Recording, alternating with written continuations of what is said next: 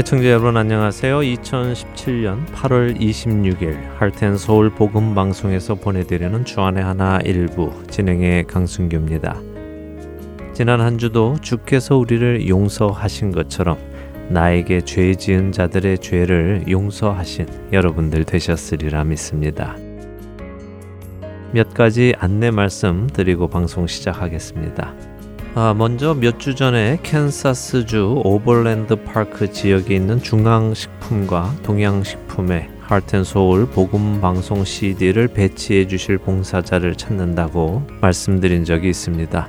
감사하게도 귀한 봉사자분을 찾게 되었습니다. 준비해 주신 하나님께 감사드리고요. 또 헌신해 주시는 새로운 봉사자분께도 감사를 드립니다.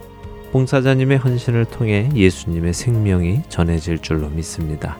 아, 그리고 또 한 곳에 봉사자가 필요하다는 말씀 드렸었는데요. 버지니아주 뉴포트 뉴스 지역의 이마트와 동양식품 그리고 뉴정하 푸드마트에 3개월 정도만 CD를 배치해 주실 봉사자를 찾고 있다고 말씀드렸습니다. 현재 봉사하시는 봉사자님께서 다리 수술을 하시게 되셔서요. 3개월 정도 거동이 불편한 동안 완쾌가 되실 때까지 봉사를 대신해 주실 분을 찾고 있습니다. 방송 들으시는 분들 중에 생명을 전하는 이 사역에 도움을 주실 수 있는 분이 계시다면요. 저희 할텐 서울 복음 방송으로 연락을 주시기 바랍니다. 연락하실 전화는 602-866-8999입니다. 아, 그리고 안내해 드릴 것이 있는데요. 전화기로 듣는 할텐서울 앱에 대해서 잠시 말씀을 드립니다. 아, 시대가 빠르게 발전하고 있죠. 카세트 테이프에서 CD로 넘어간 것이 얼마 전인 것 같은데요. 이제는 CD가 없어져 가기 시작합니다. 최근 청취자분들로부터 전화를 받는데요. 새로 차를 구입하셨는데 CD 플레이어가 차에 아예 없다고 하시는 분들이 계시더군요. 아무래도 스마트폰 시대다 보니 이제는 전화기로 직접 음악도 듣고 또 방송도 듣는 분들이 늘어나셔서 그런 것 같습니다. 어, 그런 분들을 위해 저희도 필요한 준비를 해 나가고 있습니다.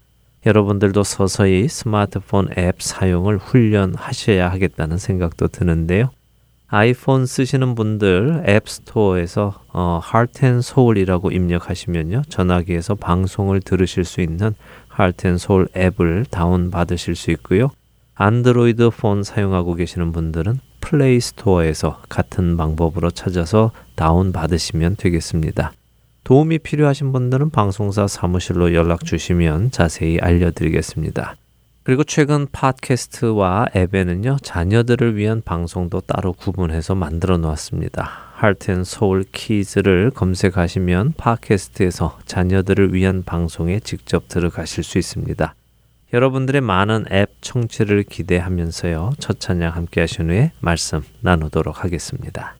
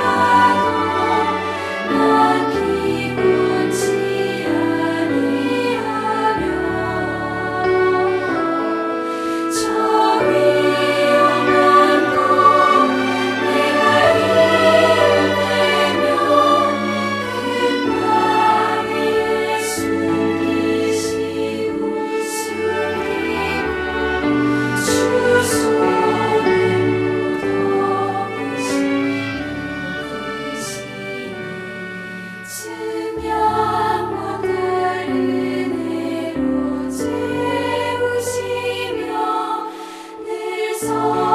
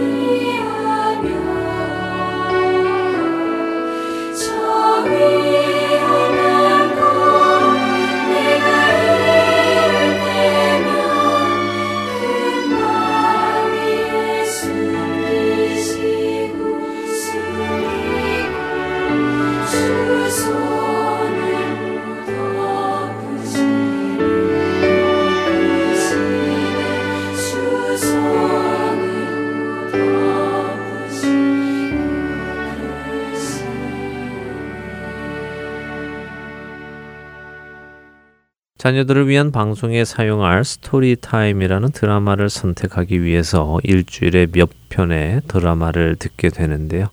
얼마 전 들어본 한 드라마에는 참 재미있는 이야기가 있었습니다. 주인공인 어린이가 TV를 보고 또 친구와 노느라 공부를 하나도 하지 않고 시험을 보게 되었습니다. 시험지를 받자 이 소녀는 기도를 시작했는데요. 하나님께 지혜를 달라고 구한 것이죠. 그러면서 드라마 속의 아이는 야고보서 1장 5절의 말씀을 인용했습니다. 어떤 말씀인지 아시겠죠? 네, 바로 너희 중에 누구든지 지혜가 부족하거든 모든 사람에게 후히 주시고 꾸짖지 아니하시는 하나님께 구하라 그리하면 주시리라 하는 말씀이었습니다. 드라마 속에서 시험지를 앞에 놓고 기도하는 아이의 모습이 우습기도 했지만 남의 이야기 같지는 않더군요. 저도 사실 어려운 문제를 앞에 놓고는 그 답을 가르쳐 주시라고 종종 기도해 보았기 때문입니다. 언젠가 한번 미국 기독교 백화점에서 본 포스터도 생각이 나더군요. 그 포스터에는 책상에 앉아 시험지를 놓고 간절히 기도하는 한 소년의 사진이 있었습니다. 그리고 그 밑에는 이렇게 써 있었죠. 시험이라는 제도가 있는 한 기도하는 사람은 사라지지 않는다라고요. 그리고 그 밑에는 역시 야고보서 1장 5절의 말씀이 조그맣게 적혀 있었습니다. 지혜가 부족한 사람은 하나님께 구하라고 말입니다. 우습기도 하고 조금은 씁쓸하기도 한 포스터였습니다만 제 기억에 오랫동안 남았는데요. 지혜란 무엇일까요? 시험을 보는 사람에게는 지혜보다 지식이 더 필요할 것이라고 저는 생각합니다. 지혜와 지식은 같지 않기 때문이죠. 지식은 어떤 대상에 대하여 배우거나 실천을 통하여 알게 된 명확한 인식이나 이해 혹은 알고 있는 내용이나 사물이라고 사전은 정의를 합니다. 반면에 지혜는 무엇일까요? 지혜는 사물의 이치를 빨리 깨닫고 사물을 정확하게 처리하는 정신적인 능력이라고 사전은 말합니다. 그렇기에 시험을 잘 보려면 지혜보다는 지식을 구해야 합니다. 시험에는 이치를 깨닫기보다는 자신이 알고 있는 내용이 더 많아야 시험을 잘 볼 테니 말입니다.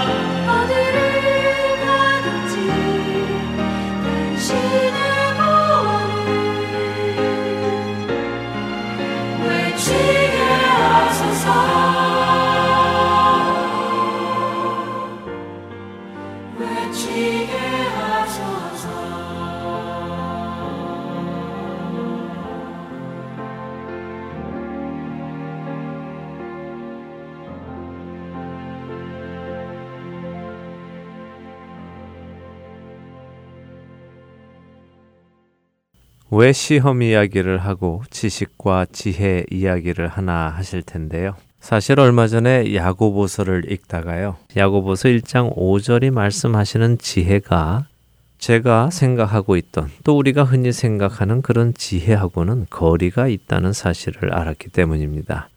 조금 전에 예를 들어드린 대로요. 어떤 사람들은 지혜를 지식이라고 오해하고 있기도 합니다. 그래서 시험지를 앞에 놓고 모르는 문제에 답을 달라고 기도하며 야고보서 1장 5절의 말씀을 인용하기도 하지요.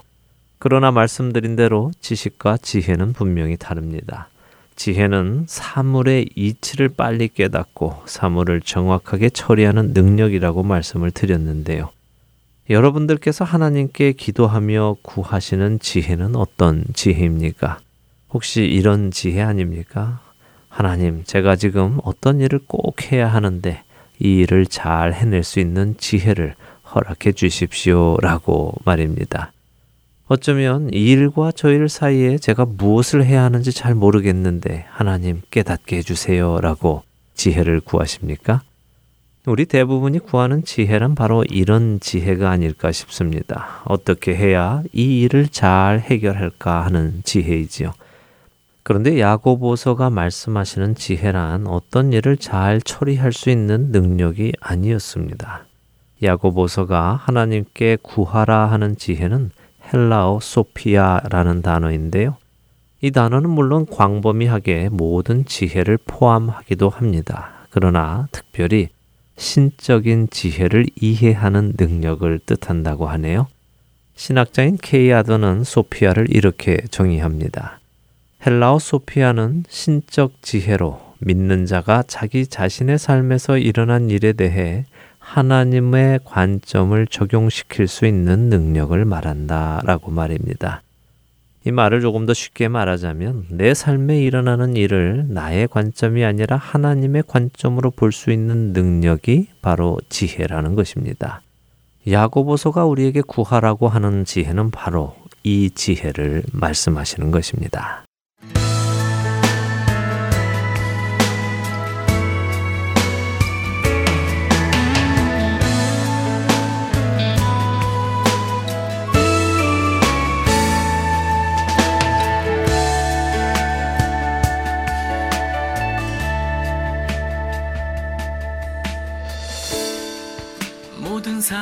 속에서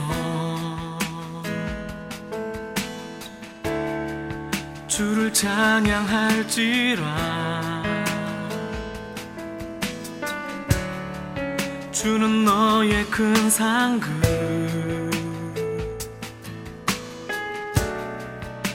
큰 도움이시라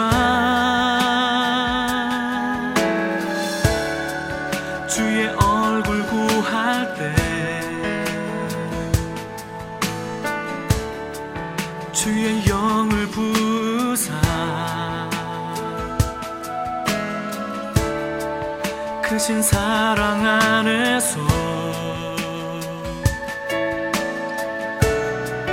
주를 보게 하소서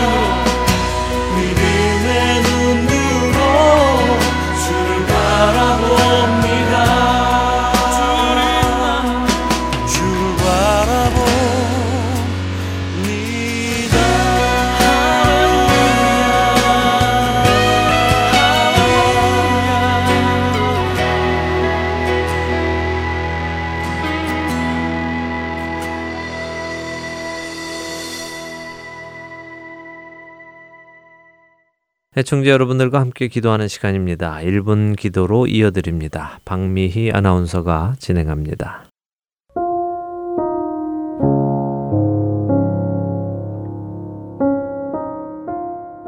할텐 서울 복음 방송 1분 기도 시간입니다. 오늘 이 시간은 호주 정부와 국민들을 위해 기도하기 원합니다. 호주는 아직까지 동성결혼법이 통과되지 않은 나라라고 합니다. 지난 10년간 동성결혼법이 논의가 되어 왔지만 호주의 기독교인들이 기도와 금식 운동을 해오며 그동안 동성결혼법의 통과를 막아왔다고 합니다. 하지만 정치인들은 동성결혼법을 통과시키기 위해 노력하고 있습니다. 지난 8월 9일에도 호주 상원에서는 동성결혼 합법화에 대한 국민투표안을 내놓았지만 호주의 기독교인들은 회의가 있기 이틀 전인 8월 7일을 금식과 기도의 날로 선포하고 이 일을 막기 위해 기도했습니다. 그리고 8월 9일 상원에서는 동성결혼 합법화에 대한 국민투표안이 부결되었습니다. 놀랍게도 호주인들의 61%가 동성결혼을 지지하고 있음에도 불구하고 동성결혼법은 통과되지 않고 있는 것입니다. 그러나 연방정부는 동성결혼법을 통과시키기 위해 새로운 제안을 했는데 그것은 우편 투표입니다. 다가오는 9월 12일부터 시작하여 11월 25일까지 실시하려는 이 우편 투표를 통해 호주 정부의 많은 정치인들이 동성결혼법을 통과시키려 하고 있습니다. 이에 호주의 기독교 지도자들이 전 세계 기독교인들에게 기도를 요청했습니다. 하나님의 창조 질서를 무너뜨리고 하나님의 말씀에 대항하는 동성결혼법의 통과를 막아주시고 호주인들을 지켜주시라고 우리가 호주 기독교인들과 합심하여 기도하기를 원합니다. 함께 기도하겠습니다.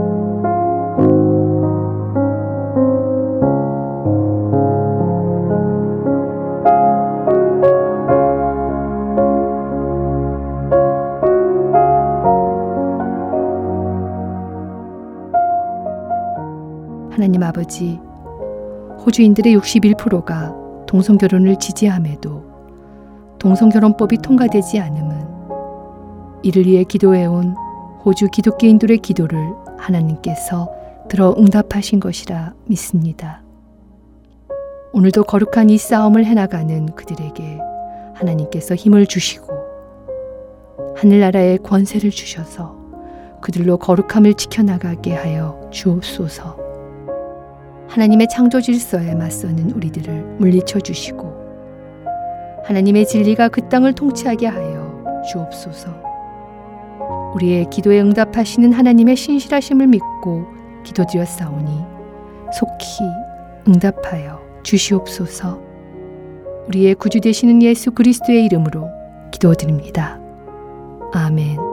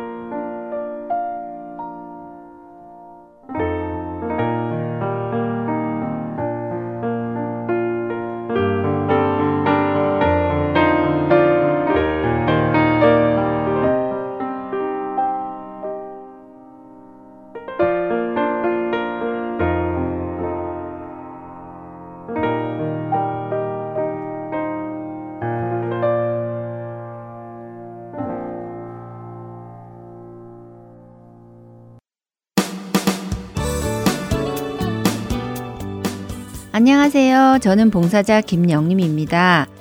할텐서울 복음방송에서는 생명이 담긴 복음방송 CD 발송에 동참하실 자원봉사자를 찾습니다.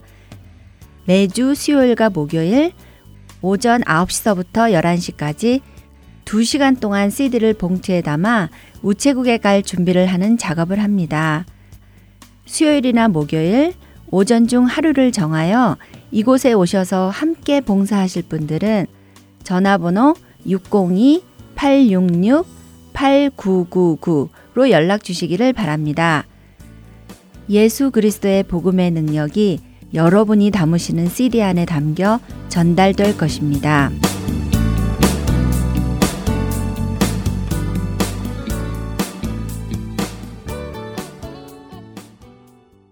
할텐서울 복음방송은 인터넷 www.hartenseoul.org를 통해 매주 토요일 5시간의 한국어와 2시간의 영어, 1시간의 일본어로 복음을 전하는 선교회입니다. 이 방송은 스마트폰 앱이나 팟캐스트를 통해 여러분의 스마트폰에서 들으실 수 있으며 매주 댁에서 CD나 MP3 CD로 받아서 들으실 수 있습니다. 자세한 문의는 방송사 사무실 전화번호 602-866-8999로 해주시면 안내해 드리겠습니다.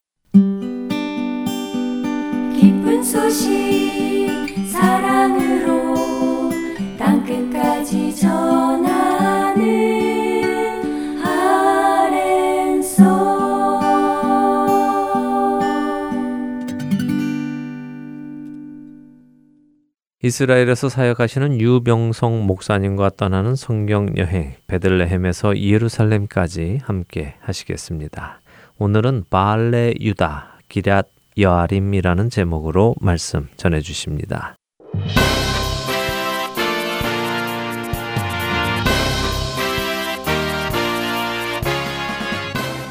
청취자 여러분 안녕하십니까? 베들레헴에서 예루살렘까지 진행의 유병성 목사입니다. 스무 번째 시간에서 다윗은 헤브론에서 온 이스라엘의 왕으로 세움받았죠. 온갖 어려움을 겪었지만 평화적 방법으로 왕위에 올랐습니다. 왕이 된 이후에 다윗이 직접 나선 첫 번째 일이 예루살렘을 점령하는 것이었습니다. 여부수 족속이 살고 있던 시온산성을 점령했고 다윗성이라고 이름 붙였죠. 다윗은 예루살렘을 온 이스라엘 통치를 위한 중심 도시로 삼고자 했던 것입니다. 그래서 궁전도 짓고 성벽도 쌓은 것입니다. 이런 다윗의 행보가 블레셋의 심기를 건드렸을 게 분명합니다. 모든 블레셋이 연합군을 이루어 다윗을 찾으러 올라왔습니다. 블레셋과 피할 수 없는 두 번의 일전을 벌립니다.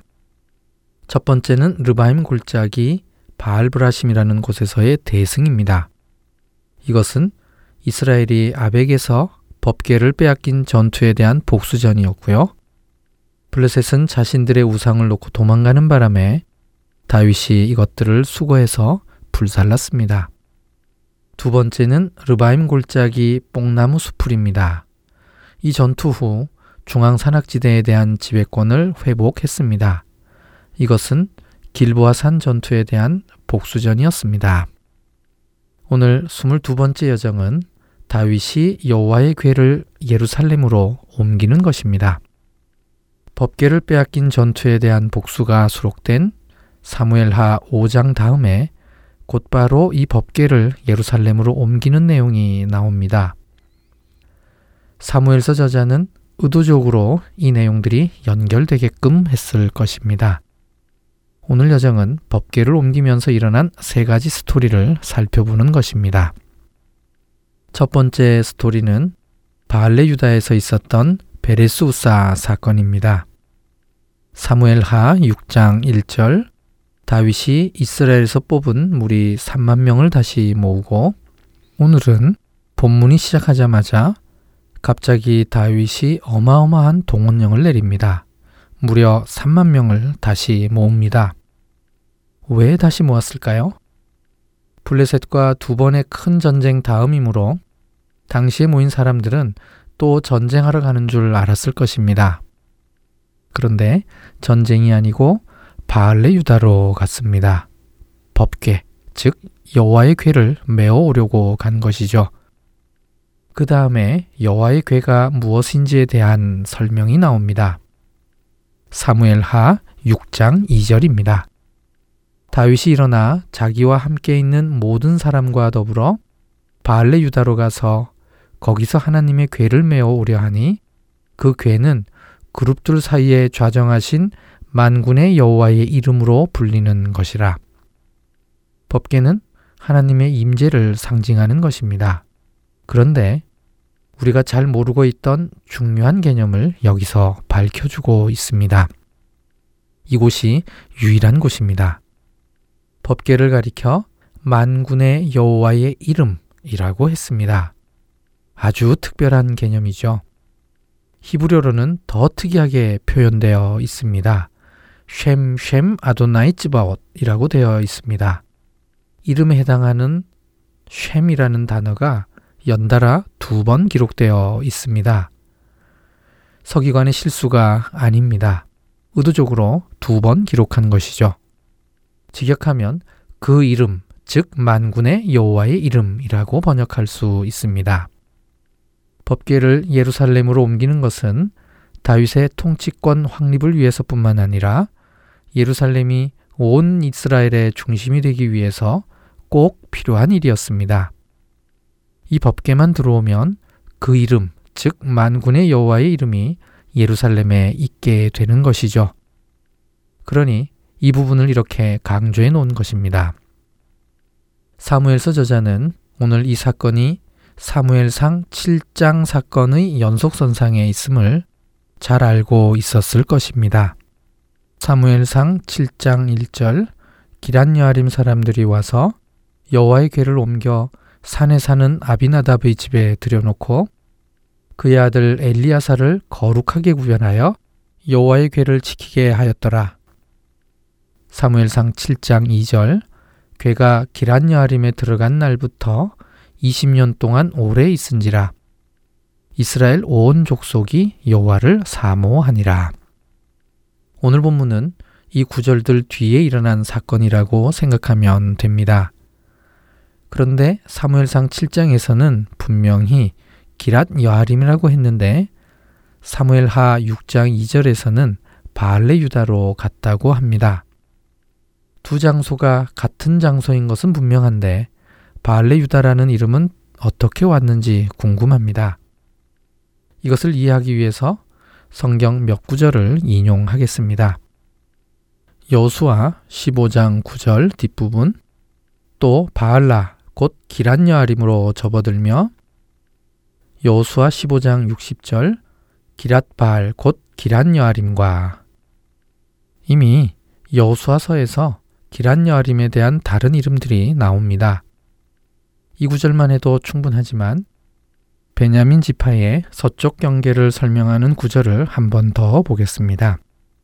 여수와 18장 14절 뒷부분 유다 자손의 성읍 기랏발 곧 기란야림에 이르러 끝이 되나니 이는 서쪽 경계며 이 세 구절의 내용을 정리하면 바알라는 기란야림이고 이것은 곧 기랏바알입니다. 그러면서 유다 자손의 성읍입니다. 그래서 이곳을 발레 유다라고 부르게 된 것입니다.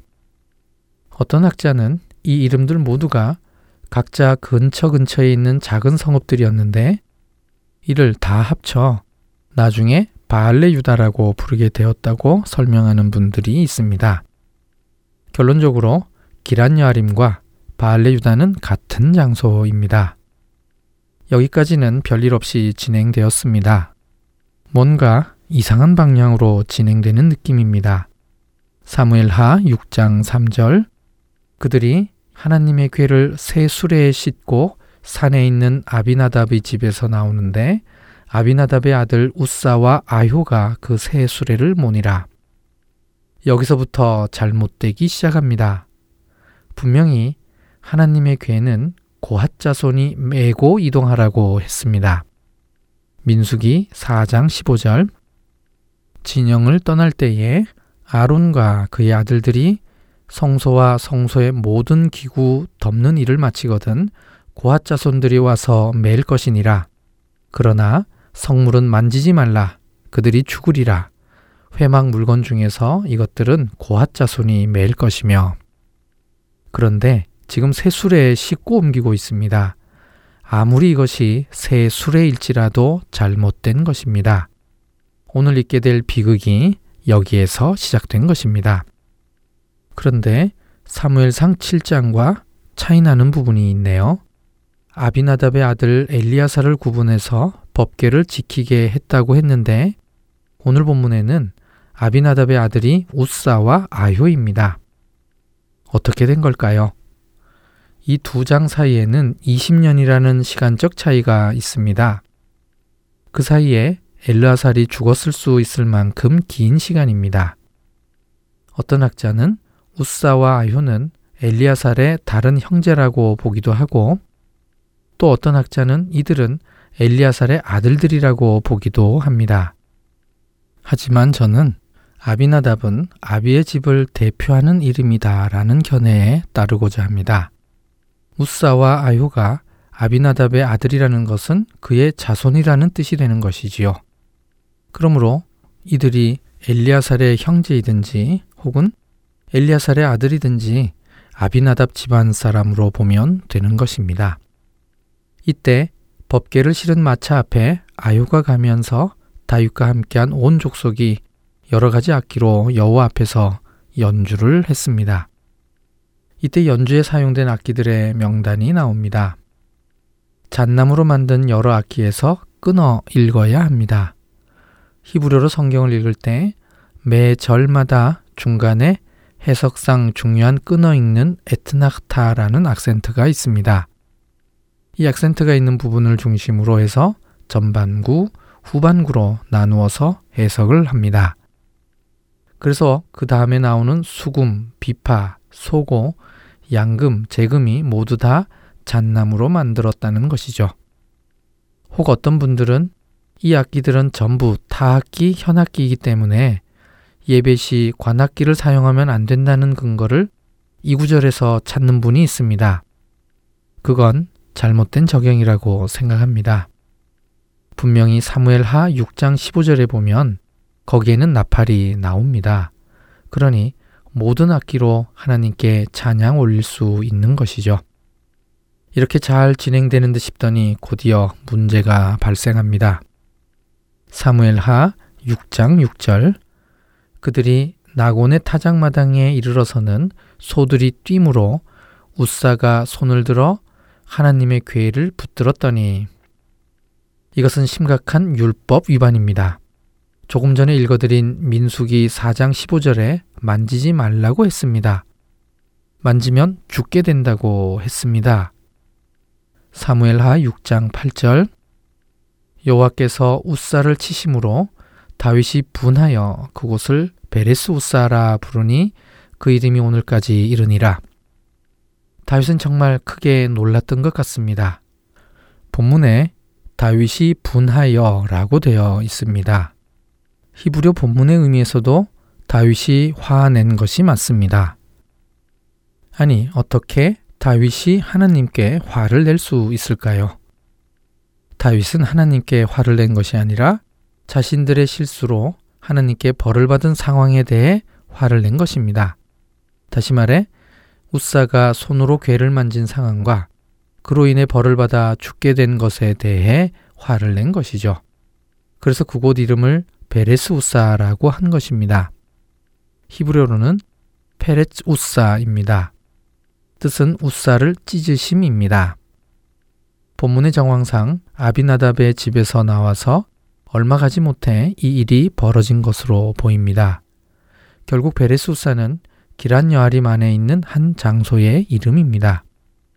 이 사건 후 다윗도 이 일을 두려워하여 법계를 가드 사람 오베데돔의 집으로 메어 갑니다. 다시 수레에 실은 것이 아니라 이번에는 메어 갔습니다. 그곳에 석 달을 머물렀는데 이 집이 큰 축복을 받게 됩니다. 이것이 오늘 여정의 첫 번째 스토리입니다. 우사는 너무 억울한 것 아닌가요? 법계가 수레에서 떨어지지 말라고 붙들었는데 이것이 죽을 만큼 큰 죄인가요? 이 사건이 보여주는 중요한 의미가 있는데요. 그것은 여호와의 괴가 있을 자리는 하나님께서 선택하신다는 것입니다. 다윗은 이 법계를 예루살렘으로 옮기기를 원했고 율법과 어긋난 방법인 수레에 실어서 옮기려 했습니다. 하나님은 이를 원치 않으셨습니다. 우사가 손을 대서 법계를 붙든 것은 이 하나님의 뜻에 대한 방해였던 것입니다. 우사의 행동은 율법을 어긴 동시에 하나님의 뜻을 방해했기 때문에 그 자리에서 죽은 것이죠. 이제 두 번째 스토리로 넘어가 보겠습니다. 베레스 우사 사건 후 석 달이 지났습니다. 가드 사람 오베데돔의 집이 큰 축복을 받았습니다. 오베데돔을 블레셋 사람으로 생각하기 쉽습니다. 왜냐하면 가드 사람이라고 했으니까요. 하지만 당시 가드는 아주 흔한 지명이었습니다. 그러니 이 가드는 블레셋의 가드가 아니라 가드림몬처럼 유다 지파의 한 성읍일 가능성이 높습니다. 여호와의 괴가 20년 전에 블레셋에게 빼앗겼다가 돌아와서 이런 사건이 발생했는데 그 법계를 이방인 그것도 블레셋 사람에게 가져다 놓지는 않았을 것으로 보입니다.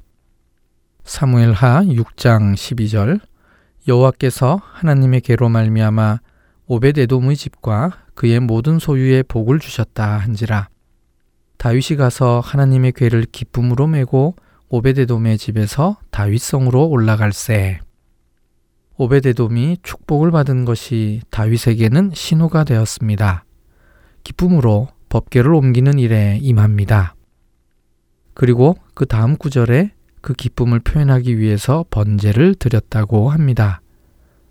6장 13절 여호와의 궤를 맨 사람들이 여섯 걸음을 감해 다윗이 소와 살찐 송아지로 제사를 드리고 이 구절을 해석할 때 매 여섯 걸음을 갈 때마다 제사를 드린 것으로 해석하는 분들도 있습니다만 그렇지는 않습니다. 기란 야림에서 예루살렘까지 거리가 약 15km입니다. 아마도 지리적으로 어느 정도의 거리인지 염두에 두지 않아서 그렇게 해석했을 것으로 보입니다. 대부분의 학자들은 처음 여섯 걸음 때 한번 제사 드린 것으로 봅니다. 그래서 역대상 15장 26절에 수송아지 7마리와 수량 7마리로 제사 드린 것이 이때 드린 제사로 봅니다. 역대기 저자는 이 제사에 제법 큰 규모의 제물이 바쳐진 것으로 설명하고 있는데요. 그러니 처음 출발할 때 한번 드린 것으로 보입니다. 그렇다면 어디에서 제사를 드렸을까요? 그것은 임시 번제단이었을 것입니다. 실제로 임시 번제단에 대한 예가 있습니다. 사무엘상 14장 35절인데요. 사울이 여호와를 위하여 제단을 쌓았으니 이는 그가 여호와를 위하여 처음 쌓은 제단이었더라. 믹마스에서 블레셋과의 전투 후 피곤해서 양과 소를 잡아 피채 먹는 범죄를 행하자 사울이 큰 돌을 굴러다가 번제단을 쌓은 것입니다. 또 법궤가 블레셋으로부터 돌아올 때 베세메스 사람 여호수아의 밭에 있는 큰 돌을 임시 번제단으로 사용한 적도 있습니다. 사무엘상 6장 14절 수레가 베세메스 사람 여호수아의 밭 큰 돌 있는 곳에 이르러 선지라 무리가 수레의 나무를 패고 그 암소들을 번제물로 여호와께 드리고 이 두 가지 예만 보아도 다윗이 지금 드리는 번제는 임시 번제단에서 드렸을 것으로 충분히 짐작할 수 있습니다. 또 다른 견해는 오베데돔의 집에서 드렸다는 것인데요. 오베데돔이라는 이름의 독특성 때문에 파문당한 레위인일 수 있다고 보는 학자들이 있습니다. 오벳은 히브리어로 에베드입니다. 종, 하인이라는 뜻입니다. 에돔은 히브리어로도 에돔이라고 읽습니다. 에돔 족속의 에돔도 가능하지만 가나안 사람들이 섬기던 신의 이름 중 하나이기도 합니다. 그래서 레위인 중에 어떤 사람이 가나안 신 중의 하나인 에돔 신을 섬기는 방법을 사용하다가 오벳 에돔이라는 별명으로 파면당한 사람일 수 있다고 보는 것이죠. 그래서 그 사람 집에 임시로 번제단으로 쓸 수 있는 것이 있었을 것이라고 봅니다. 하나님의 임재이면서 하나님의 이름인 이 법계는 모든 신들을 능가하는 권세를 가지고 있음을 보여주기 위해서 오베데돔의 집에도 축복을 내리신 것입니다. 다윗이 번제도 드린 후 기쁜 마음으로 배 에봇을 입고 춤추며 다윗성으로 법계를 가지고 들어왔습니다. 사무엘하 6장 17절 여호와의 궤를 메고 들어가서 다윗이 그것을 위하여 친 장막 가운데 그 준비한 자리에 그것을 두매 다윗이 번제와 화목제를 여호와 앞에 드리니라. 다윗은 여호와의 궤를 두기 위해 미리 장막을 준비했습니다. 그 자리가 어디일까요? 나중에 중요한 역할을 할 곳임이 분명합니다. 대부분이 아리우나의 타작마당으로 보는데 동의하는데요. 다윗이 법계를 둔 후에 마지막으로 번제와 화목제를 또 드립니다. 아리우나 타작마당 옆에 번제를 드릴 만한 곳이 있다는 의미이기도 합니다. 그리고 다윗이 한 행동을 주의해서 봐야 합니다. 사무엘하 6장 18절 다윗이 번제와 화목제 드리기를 마치고 만군의 여호와의 이름으로 백성에게 축복하고 만군의 여호와의 이름으로 축복했다고 했습니다. 오늘 여정 초반부에 말씀드렸듯이 이곳에서 나오는 중요한 개념이 있었는데 그것은 여호와의 괴가 곧 만군의 여호와의 이름이라는 것이었죠. 그리고 백성들에게 고기와 떡을 비롯한 먹을 것을 나누어 줍니다. 이것은 백성 모두가 화목제에 동참했음을 표현하는 것입니다. 화목제는 제사를 드리고 난 후 제사장과 제사를 드린 사람이 재물을 같이 나누어 먹는 것입니다. 그러니 다윗과 모든 백성, 즉 이스라엘의 무리들은 하나님 앞에 모두가 화목제를 드린 것이죠. 이제 마지막 세 번째 스토리를 살펴보겠습니다. 다윗이 법계를 운반할 때 입었던 배 에봇이 모티브가 됩니다. 다윗이 기쁨에 넘쳐 춤을 추다가 이 배 에봇 때문에 다윗의 속살이 보였습니다. 본문에 다윗이 이 배 에봇으로 바지를 만들어 입었다는 표현은 없습니다. 더욱이 바지가 흘려내렸다는 표현도 없습니다. 배 에봇은 겉에 입는 옷입니다. 아마도 다윗이 기쁘게 춤을 추면서 겉에 묶은 끈이 풀러져서 옆으로 날리면서 속살이 보였을 것입니다. 왜냐하면 히브리어 본문에는 다윗이 여호와 앞에서 뛰며 뱅글뱅글 돌았고 미갈이 이것을 창에서 내려다 보았다고 되어 있습니다. 상상해 보시면 이해가 됩니다. 배에 에봇을 입은 다윗이 겉에 끈은 풀어져 있고 껑충껑충 뛰기도 하면서 빙글빙글 돈다고 생각해 보십시오.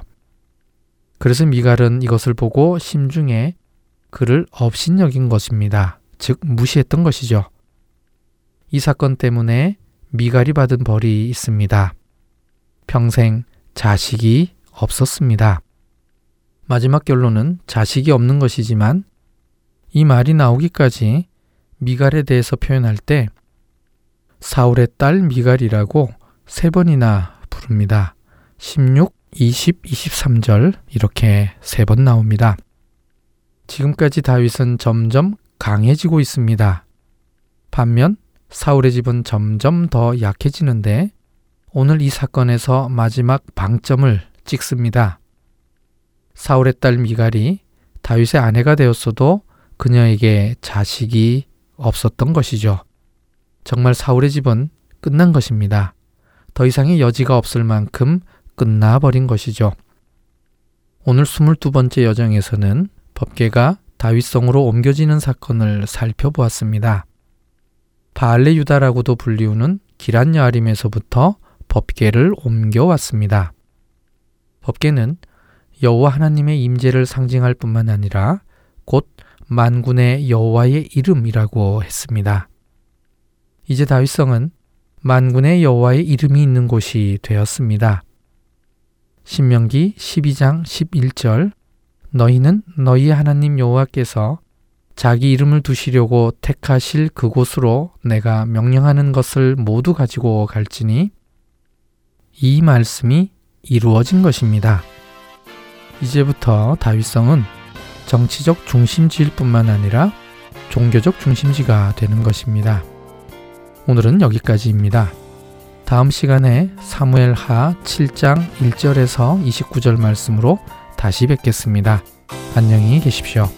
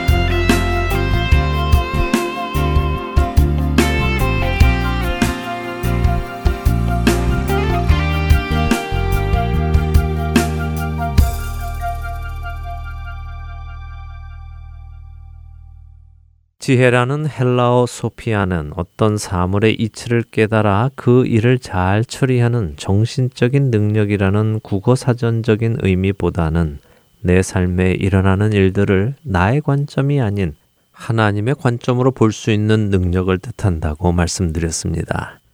지혜라는 이 의미를 알고 난 후에 야고보서 1장을 다시 읽어보니 성경이 우리에게 무엇을 말씀하시는지 더 명확하게 알게 되었습니다.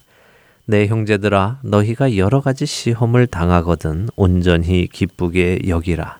이는 너희 믿음의 시련이 인내를 만들어 내는 줄 너희가 알미라. 인내를 온전히 이루라. 이는 너희로 온전하고 구비하여 조금도 부족함이 없게 하려 함이라.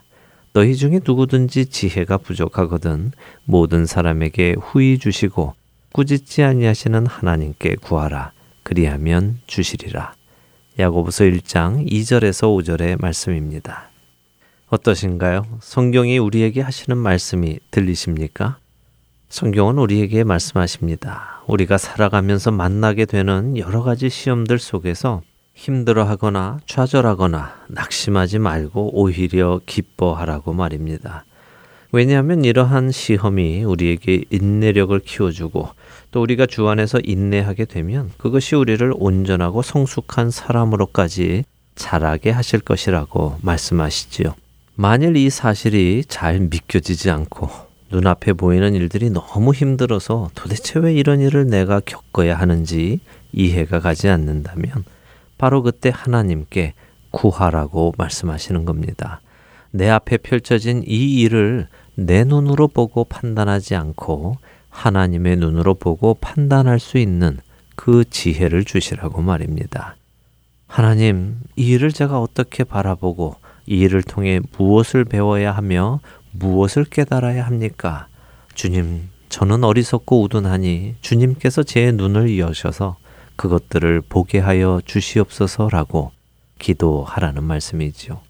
이렇게 기도할 때 우리 하나님께서는 야 이 녀석아 그것도 모르냐라고 꾸짖지 아니하시고 그래 나는 네가 그렇게 나의 관점으로 모든 일을 보아 나가는 훈련을 하기 원한다.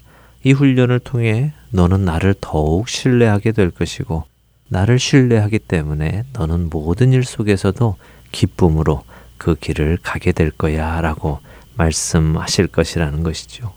혹시 여러분의 삶 속에서 이해하지 못할 일을 겪고 계십니까? 아, 왜 내게 이런 일이 일어나지? 도대체 내가 왜 이런 일을 겪어야만 해? 하고 반문하고 계십니까? 만일 여러분이 주님을 믿으신다면, 그리고 그 주님께서 모든 것을 주관하시는 선하신 분이시라는 것을 믿으신다면, 성경의 말씀을 믿고 그분께 지혜를 구해 보십시오. 하나님, 하나님의 관점에서 이 일들을 보도록 저의 눈을 열어 주시옵소서. 제게 하나님의 뜻을 이해할 지혜를 허락하여 주시옵소서라고 말입니다. 그러면 그분께서는 약속하신 대로 여러분을 꾸짖지 아니하시고 후하게 여러분이 구하시는 그 지혜를 넘치도록 주실 것입니다. 약속의 하나님께 지혜를 구하며 모든 일 속에서도 하나님의 뜻을 따라 이루어 나가는 저와 애청자 여러분이 되시기를 간절히 소망하며 오늘 주안의 하나 일부 여기에서 마치도록 하겠습니다. 함께 해주신 여러분들께 감사드리고요. 저는 다음 주 이 시간 다시 찾아뵙겠습니다. 지금까지 구성과 진행의 강순기였습니다. 애청자 여러분 안녕히 계십시오.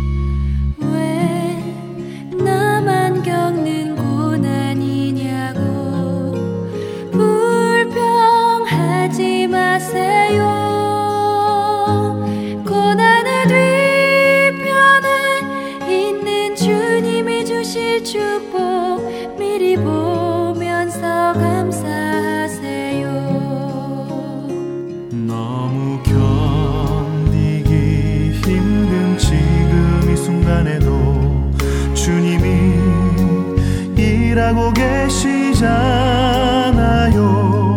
남들은